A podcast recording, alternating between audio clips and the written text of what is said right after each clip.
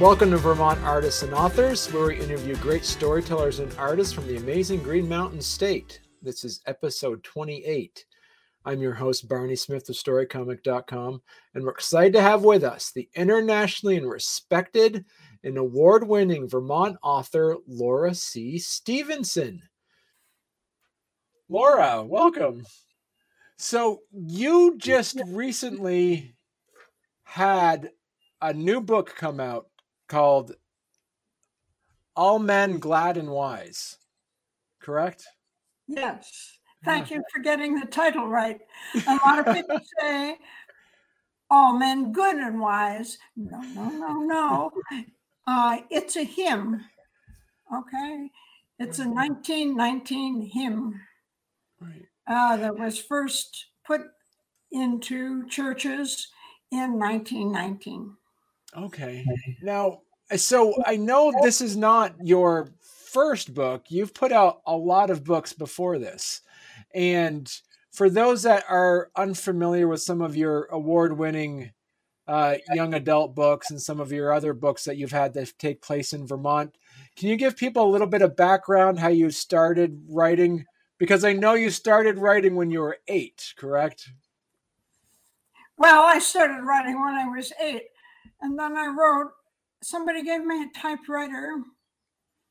My sister gave me a typewriter when I was 11, and I thought, oh, I'll write a novel. So I started in with a novel that was half uh, The Black Stallion and half Agatha Christie. And I got to about page 20, and I hadn't decided who done it yet. And so I quit. I didn't know that was classic. That's what happens to novels. There are thousands of people across the whole of America who have novels sitting in their drawers because it crashed and burned after the first 20 pages. But I didn't know that yet.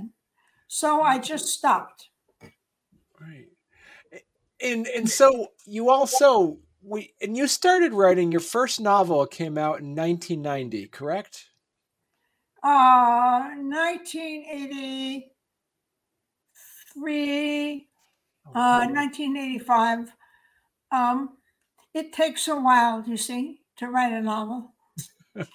and um, what had happened was that I'd been on a fancy fellowship and I'd finished the academic book that had been my dissertation, and it had been accepted by a classy press, and all looked good.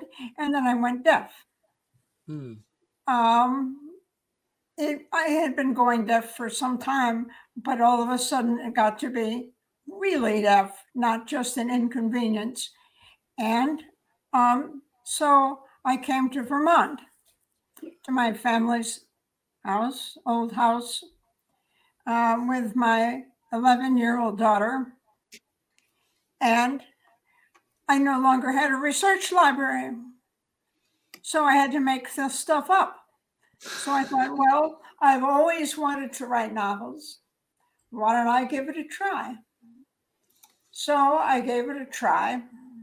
I wrote it for my daughter who had lived, decided she wanted to live with her father in California. So I wrote Happily After All, which is, that's the other one that gets the wrong title all the time. They say Happily Ever After. No, no, no, no. Happily After All. The prince and the princess got married and they lived happily after all. All right. So, um, and then Meg said, Hey, you didn't write me a novel. So she made, she had drawn up a map in of an island for her social studies class. And I said, Oh, that island needs a history. So I wrote one. And that was the Island and the Ring. By this time, the girls were quite a bit older than they had been when I started the novels. And so I wrote two more novels for young adults um, All the King's Horses and A Castle in the Window, which were both fantasies. And then they got into college and whatnot. And I wrote two semi autobiographical novels set in Vermont. One of them was um, Return in Kind, and the other one was Liar from Vermont. And if you want to write an effective autobiographical novel, you got to tear the heck out of yourself and go through what you went through when that novel was happening in real life. And so, especially Liar from Vermont was very difficult. So, when I finished that and it got published, I thought, I'm going to write something really frivolous and it's going to be fun. And that's All Men, Glad and Wise. And it was fun. It was a blast to write. I had such a good time. So, so my, my, my question this book takes place uh, after the Great War, 1919, in England. So, why what made you decide that setting? Well, it's an Agatha Christie novel, right? I looked her up the other day. Do you know that her novels collectively sold more than 2 billion copies and were translated into every single language? I mean, you know, the lady was amazing. Mm-hmm. Okay. So I used her country house country house mystery. Okay. Um, but uh, of course, everybody else who has written a country house mystery, you got to add your own twist, or it turns out to be derivative, and you don't want that. Okay, so my twist was writing it from the point of view of the stable lad. And that did something interesting that I hadn't really expected. Um, the historian in me kicked in. Um, and I started looking into what country houses actually were in 1919. And a mm-hmm. wonderful book came out called The British Stable, which is all about the architecture of stables. And these aristocrats and gentry, who, by the way, owned 56% of England okay, just as a total, right? And they had money and they could pay the best architects of their times. And so those architects, the big, big names, designed stables, and they are just spectacular. They are mm. wonderful. And so all of a sudden, the stable boy who had just been going to be a voice got to be the son of the head groom of this fantastic stable with perfect architecture and a fountain and a clock. Um, and everybody sort of accepts Harry Green, that's his name, as the next head groom. And the head groom of a 20 horse stable in a big family and a, and the horse, the stable is famous. Okay, that's a pretty good position. Only there's a catch. Here is a girl. Okay. And girls couldn't do dressage, which was what Harry was brought up doing. She was raised as a boy, absolutely completely. She went to school. She's got a great rugby tackle. Um, she's good at all these things. She's good at math. So um, all of a sudden, she realizes after she's found the steward murdered in the Dell, and she gets talked to by the police and Sir Thomas, and she realizes, oh my gosh, the estate's going bankrupt. And what's going to happen to us? Because her father is 55 and he's famous all through England as a great groom. But there are no more horses. I mean, there are horses, But by 1930, there really were no more horses. Okay, so she sees this coming. And what's going to happen to her?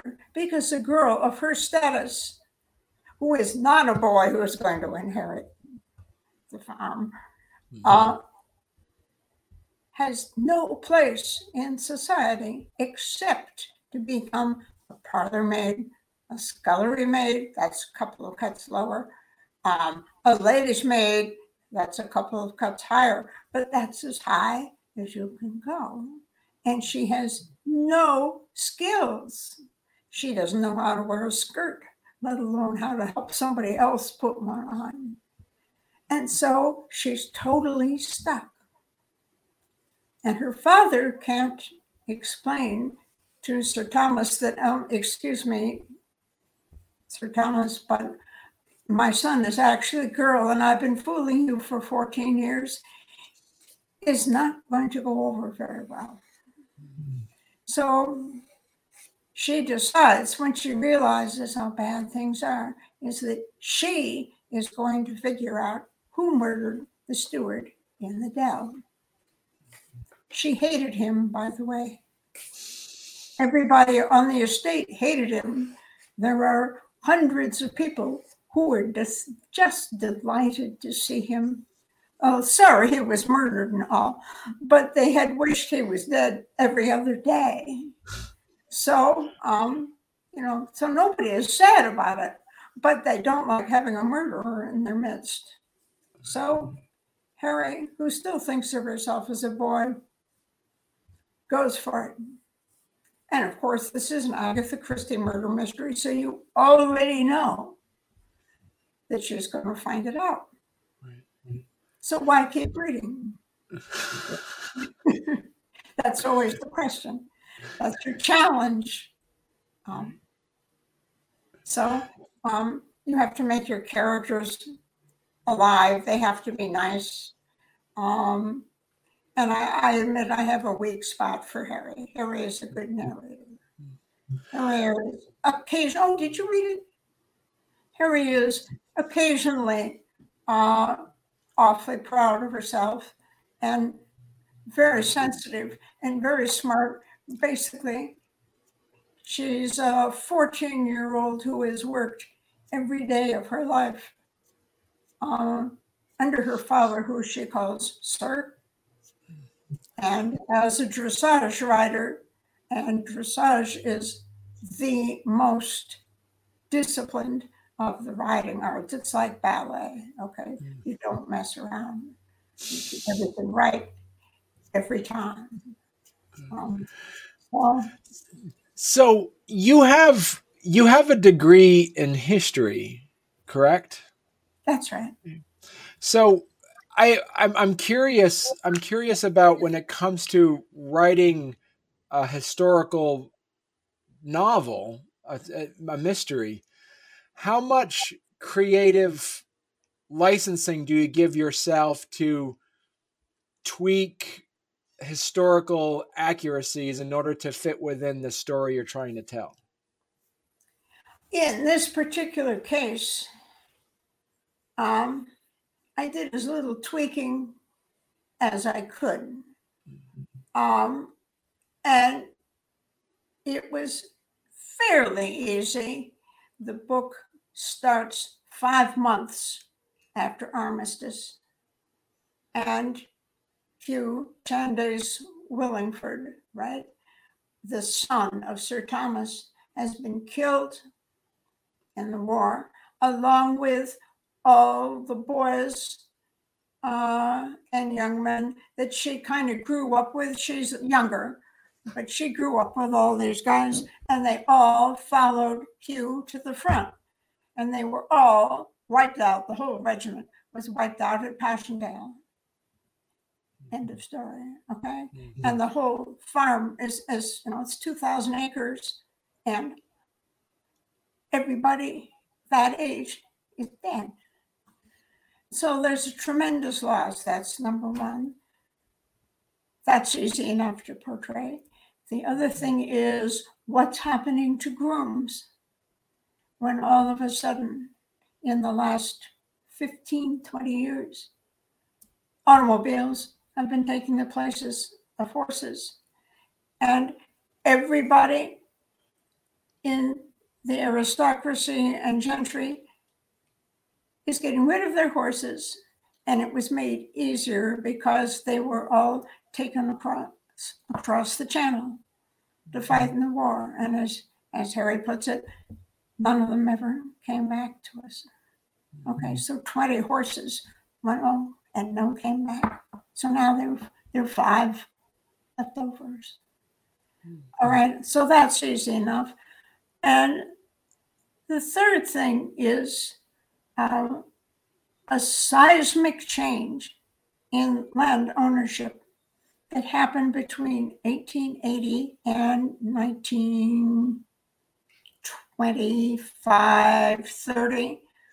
Um, as I said, the aristocracy and gentry had personally owned 56% of England. Okay, that's 1880. 1930, the aristocracy and gentry owned 10% of England. So it was the biggest transfer of land ownership since the Norman conquest, okay, William the Conqueror, all right. And then in the 16th century, Henry VIII dissolved the monasteries, which means he took over all the monastic lands. And that was about a third of English land. Okay, so he took it back to the crown and then he sold it off. Um, and so this is the third huge transfer. And it's now visible. It wasn't so visible before because there weren't cars and there weren't roads and there weren't, but it's now um, industrial England is now started getting with us in you know the 30s and 40s and finally okay i'm somewhat interested in well i'm interested in it as an historian and there are wonderful books written about it. Okay.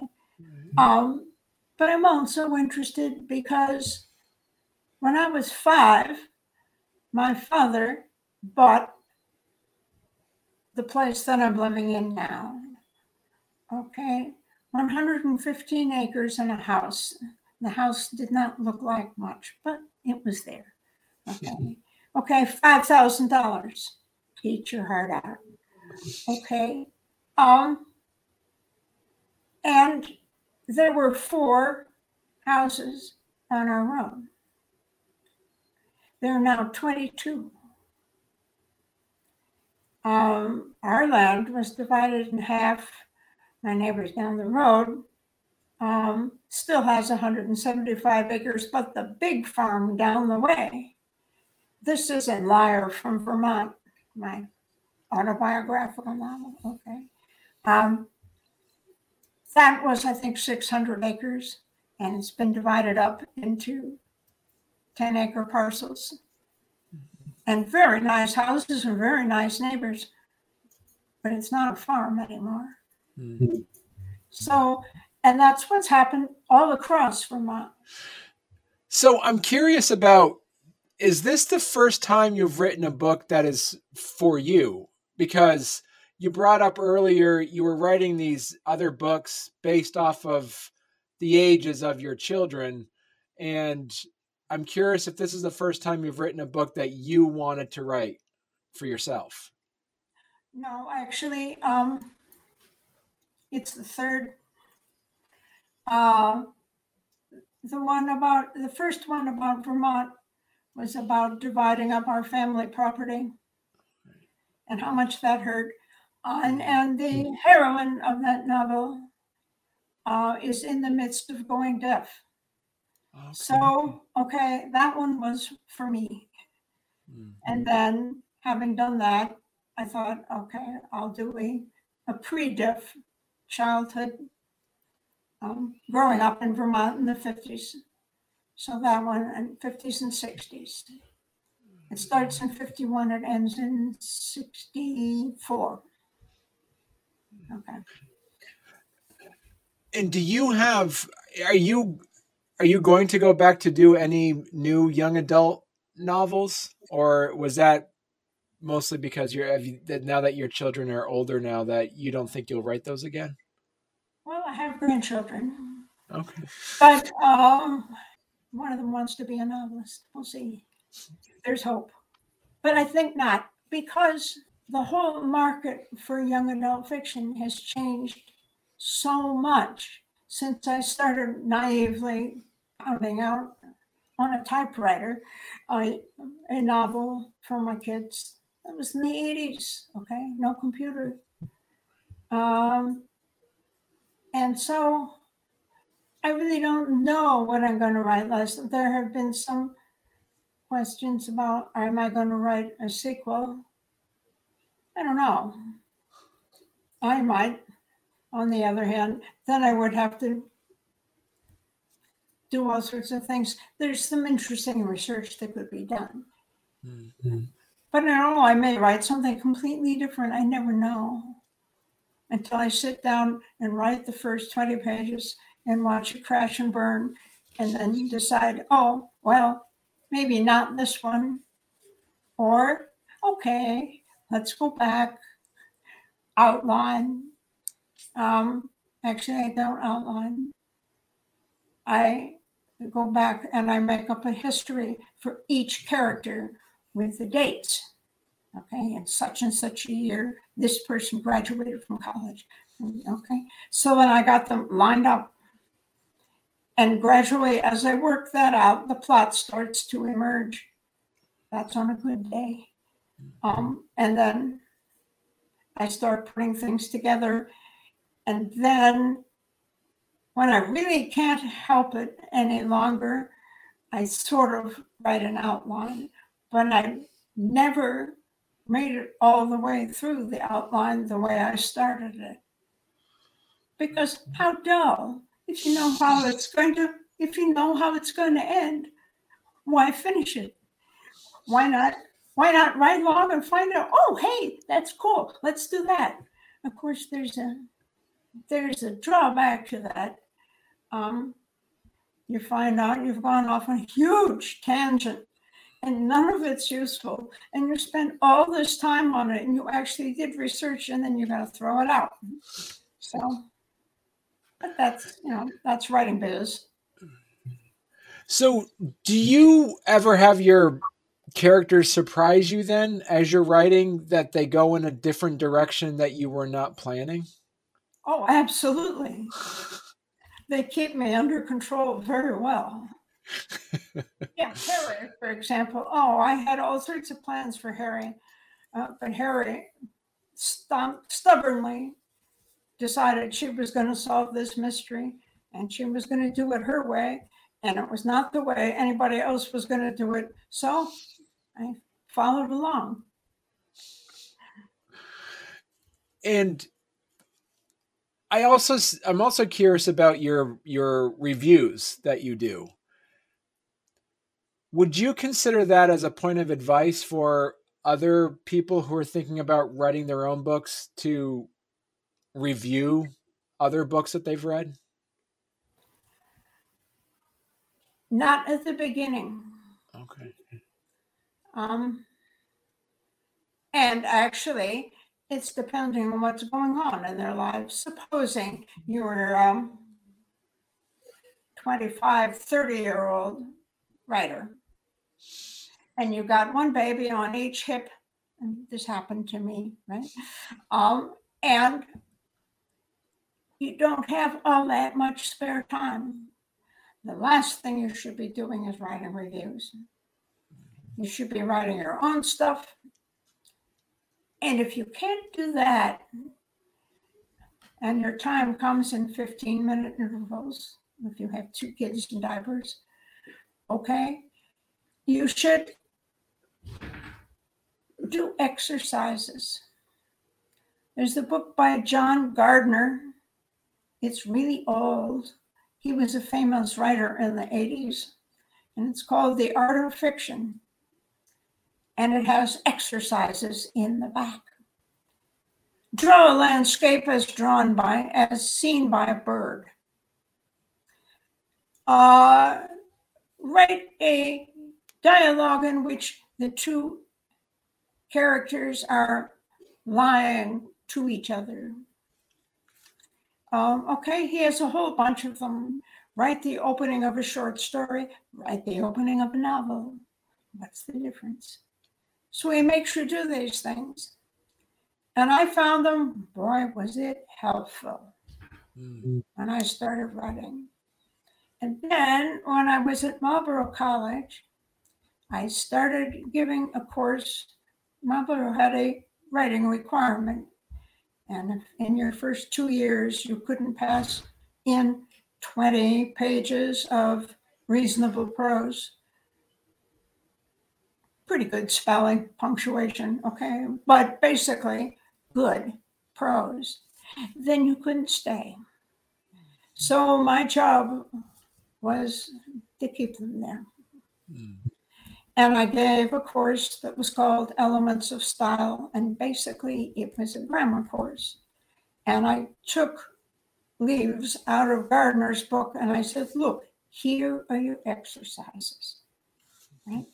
write me 10 subject, verb, direct object sentences and push the meaning through them.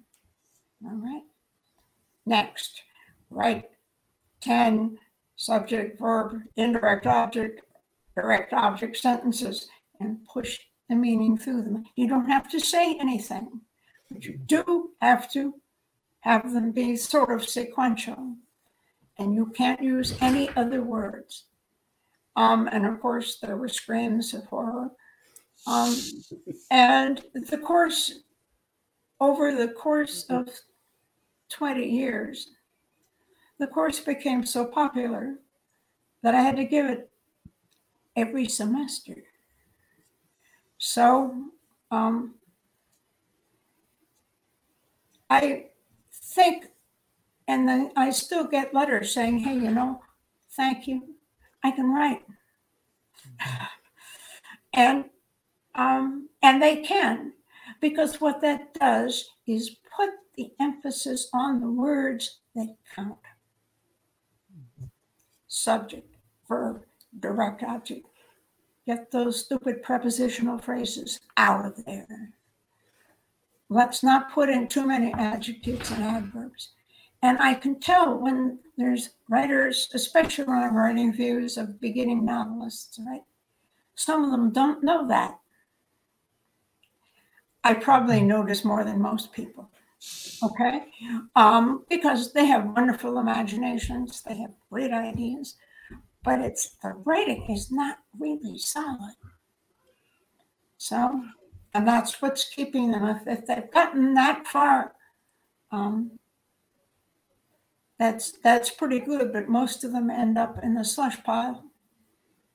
I read slush piles for a while uh, for uh, Random House.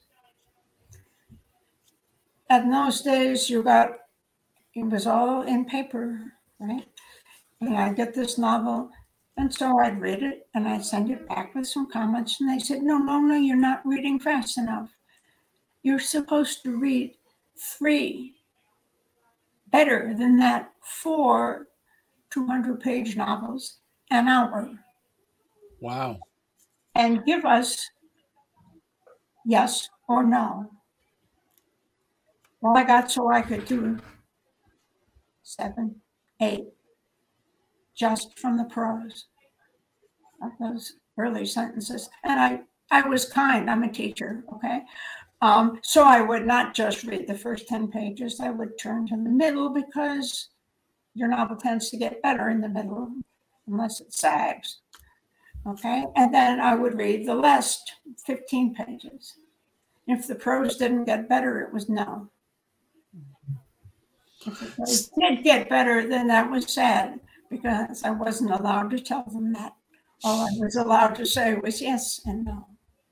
So, so Laura, we have writers and authors that like like to listen to the show and for those that probably have their first manuscript available what would be your advice to them if they say, How do I know I have a good book or not?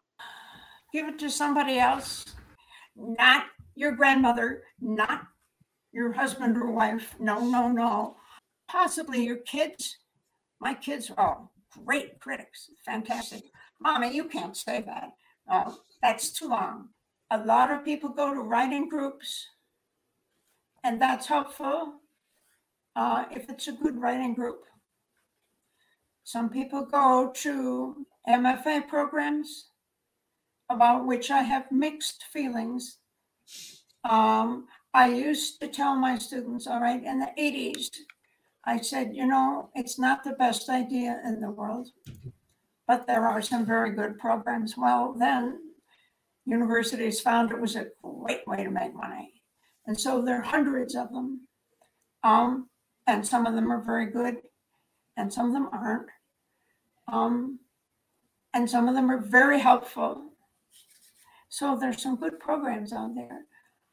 I find I can tell when I'm reviewing a novel without having read the stuff at the beginning and the end. Okay, that would be cheating. Um, just having read the novel, I can tell whether they've come out of an MFA program or not it's hard to put your fingers on exactly what I what I'm seeing, but they're always just a little bit too audience conscious, and um, there's stuff that is nastily called MFA prose. I can see somebody is going to skewer me having heard it, um, but there is, and I find um, a lot of people who publish at Rootstock, or unpublished, uh, tend to be my age or not a whole lot younger.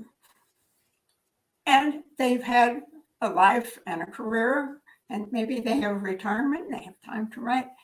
Um, their prose tends to be better and more approachable. It's not schooled. They've developed their own style. Now, this is not always true. And a lot of them have gone to writing groups. Okay. People do send me manuscripts. Um, I discourage that. Well, I don't, if they're people that I know, I do read their manuscripts. What I almost always say is think in terms of 250 pages. If it is longer than 250 pages, send me the first 25 pages and I will tell you whether it's worth working on. And of course, I say yes. Okay. But please don't send me 500 pages because no novel unless you're really super, super good. Okay. you don't need to write a 500 page novel. You can probably get the whole thing squeezed into 300. And if you can't, um, well, you might think of cutting it a little bit. oh, people scream. Um, and then I tell them, well, I throw out 10 pages for everyone I keep easily. Sometimes on a bad day, it's 20. And then I say, you know, I think I'll go for a walk. And I'm now reviewing novels uh, for the Historical Novels Society. And some of those are self published or Amazon published. Um, and I'm reading two now. They're both, both quite good, but doggone it, they're 650 pages long. and they don't have 650 pages to say. Okay, so that's cruel. I've had it said to me. um, but that is the first thing I generally said to students who, who came in with these great tomes their freshman year at Marlboro, you know, look at my novel, is it ready to go? No. Not yet. But, but you know, we, we can work on this. The other thing to do is when it's too long, and why don't you start a new one? Maybe your second novel. Mm-hmm. Almost nobody publishes their first novel. Okay, it's generally kept in a drawer. Um, and loved and, and some seen and, and cannibalized, you can actually feed little bits of your first novel to your second and third. Um, but I think I was brought up as, as a historian. And the first thing they told us in the first week of classes, and we were all looking at each other and saying, Oh my God, what are we doing here? First thing was the profession writes too much. And our first papers in one class, you were not allowed to write more than three pages. Uh, and you had to do research that took about a week of solid work. All right. And then you had to write that up in three pages with footnotes at the bottom of the page. Okay. So I was trained on squashing it. So, is there a genre that you're not a big fan of? Is there a genre of literature that you not you no. you, you When I was really broke, when I first moved to Vermont, I thought, well, maybe I could write a Harlequin romance because you get, I forget how much it was then. I think it was $5,000. And you sell the copyright. And I thought, well, I can bang this thing out and I'll get $5,000 and we can live off that while I write the next one. Right. So I started. And about page 20, he kissed the pulsating hollow of her collarbone. And I threw up. And that was that. so there is that. And there's historical bodice rippers. Eh, my sister really likes those. Mm-hmm. I've never been able to get through one without giggling. So, um, the person who can pull it off is Stephanie Barron, B A R R O N, who wrote the Jane Austen mysteries. And they're very good. And boy, does she know her Jane Austen. But there are passages in those when you know Stephanie, cool it, cool it. This is becoming a bodice ripper. She stops herself, but that's the way she wants to go. Anyway, but she's very good. So when you mentioned editing, taking our taking out parts of books. Was there anything in All Men Glad and Wise that you had from a previous book, or is there anything in there that you took out that you want to put into a future book? Anything that I took out? No, I think I think most of it had to go. All right. All right. Um, there are stuff, you know, if I get around to writing a sequel, um, there's stuff that could happen. Um, but I don't want to, um, I don't want to do a spoiler, but there's stuff in All Men Glad and Wise that would come out in the next book that I just, it's, there's a hint, but I'll, you'll have to find out what it is. um, but um, one thing that happened, it would have to be set later, uh, like maybe five or six years later, when she's graduated from school and all that stuff. Um, and I wanted to get into eugenics um, and what was happening with eugenics. And um, it even has a title uh, let all mortal, mortal flesh keep silence. It's another hymn. Um, mm-hmm. but the flesh has different ideas coming with it, but eugenics uh, would be a major part of the plot. And it starts with horse breeding and then it crosses over into people. If people want to get your books, where's the best place they can go to find your books? Oh, it's Bartleby's bookstore in Wilmington. Okay. And have it's I think it's my Vermont bookstore um, dot com, and they can get it. Of course, they can get it from Amazon, but let me tell you a little story about Amazon. Before the book was published, three or four people had gotten ARCs and written nice reviews on Amazon. I looked them up the other day because somebody had written me a new one.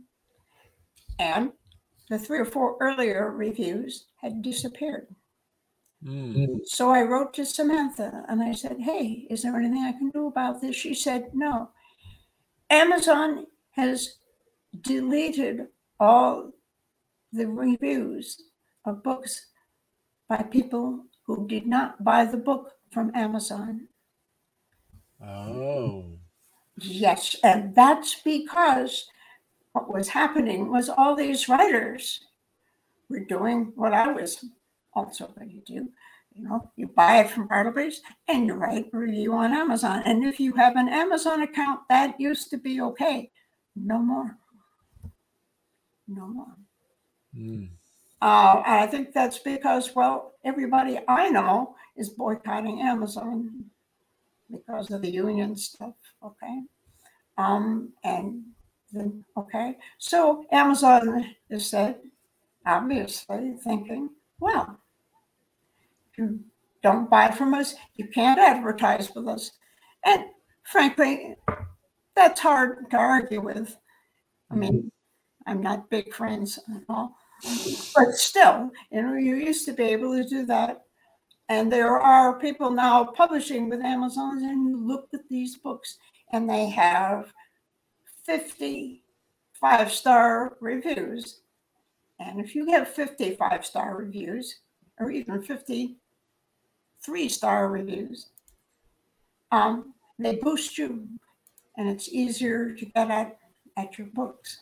Mm-hmm. So, what they used to think of as providing a service has now become an, an, an advertisement. And so, yeah, so buy it from Bartleby's. Uh, what's it? Bear Pond Bookstore. Bartleby's Books. That's it. Yep. Yes. And they have, yeah. And they mail it. That's right. Vermont titles. They have special Vermont titles. There I am. Right. Perfect. Go on to their website and um, they send you the book. Right.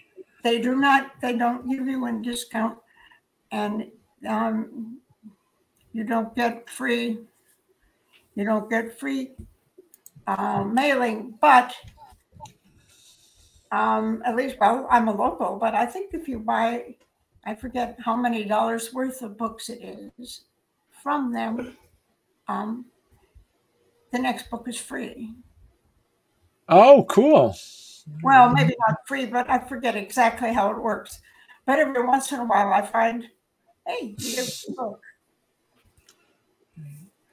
Perfect. Well, yes, yes, they do.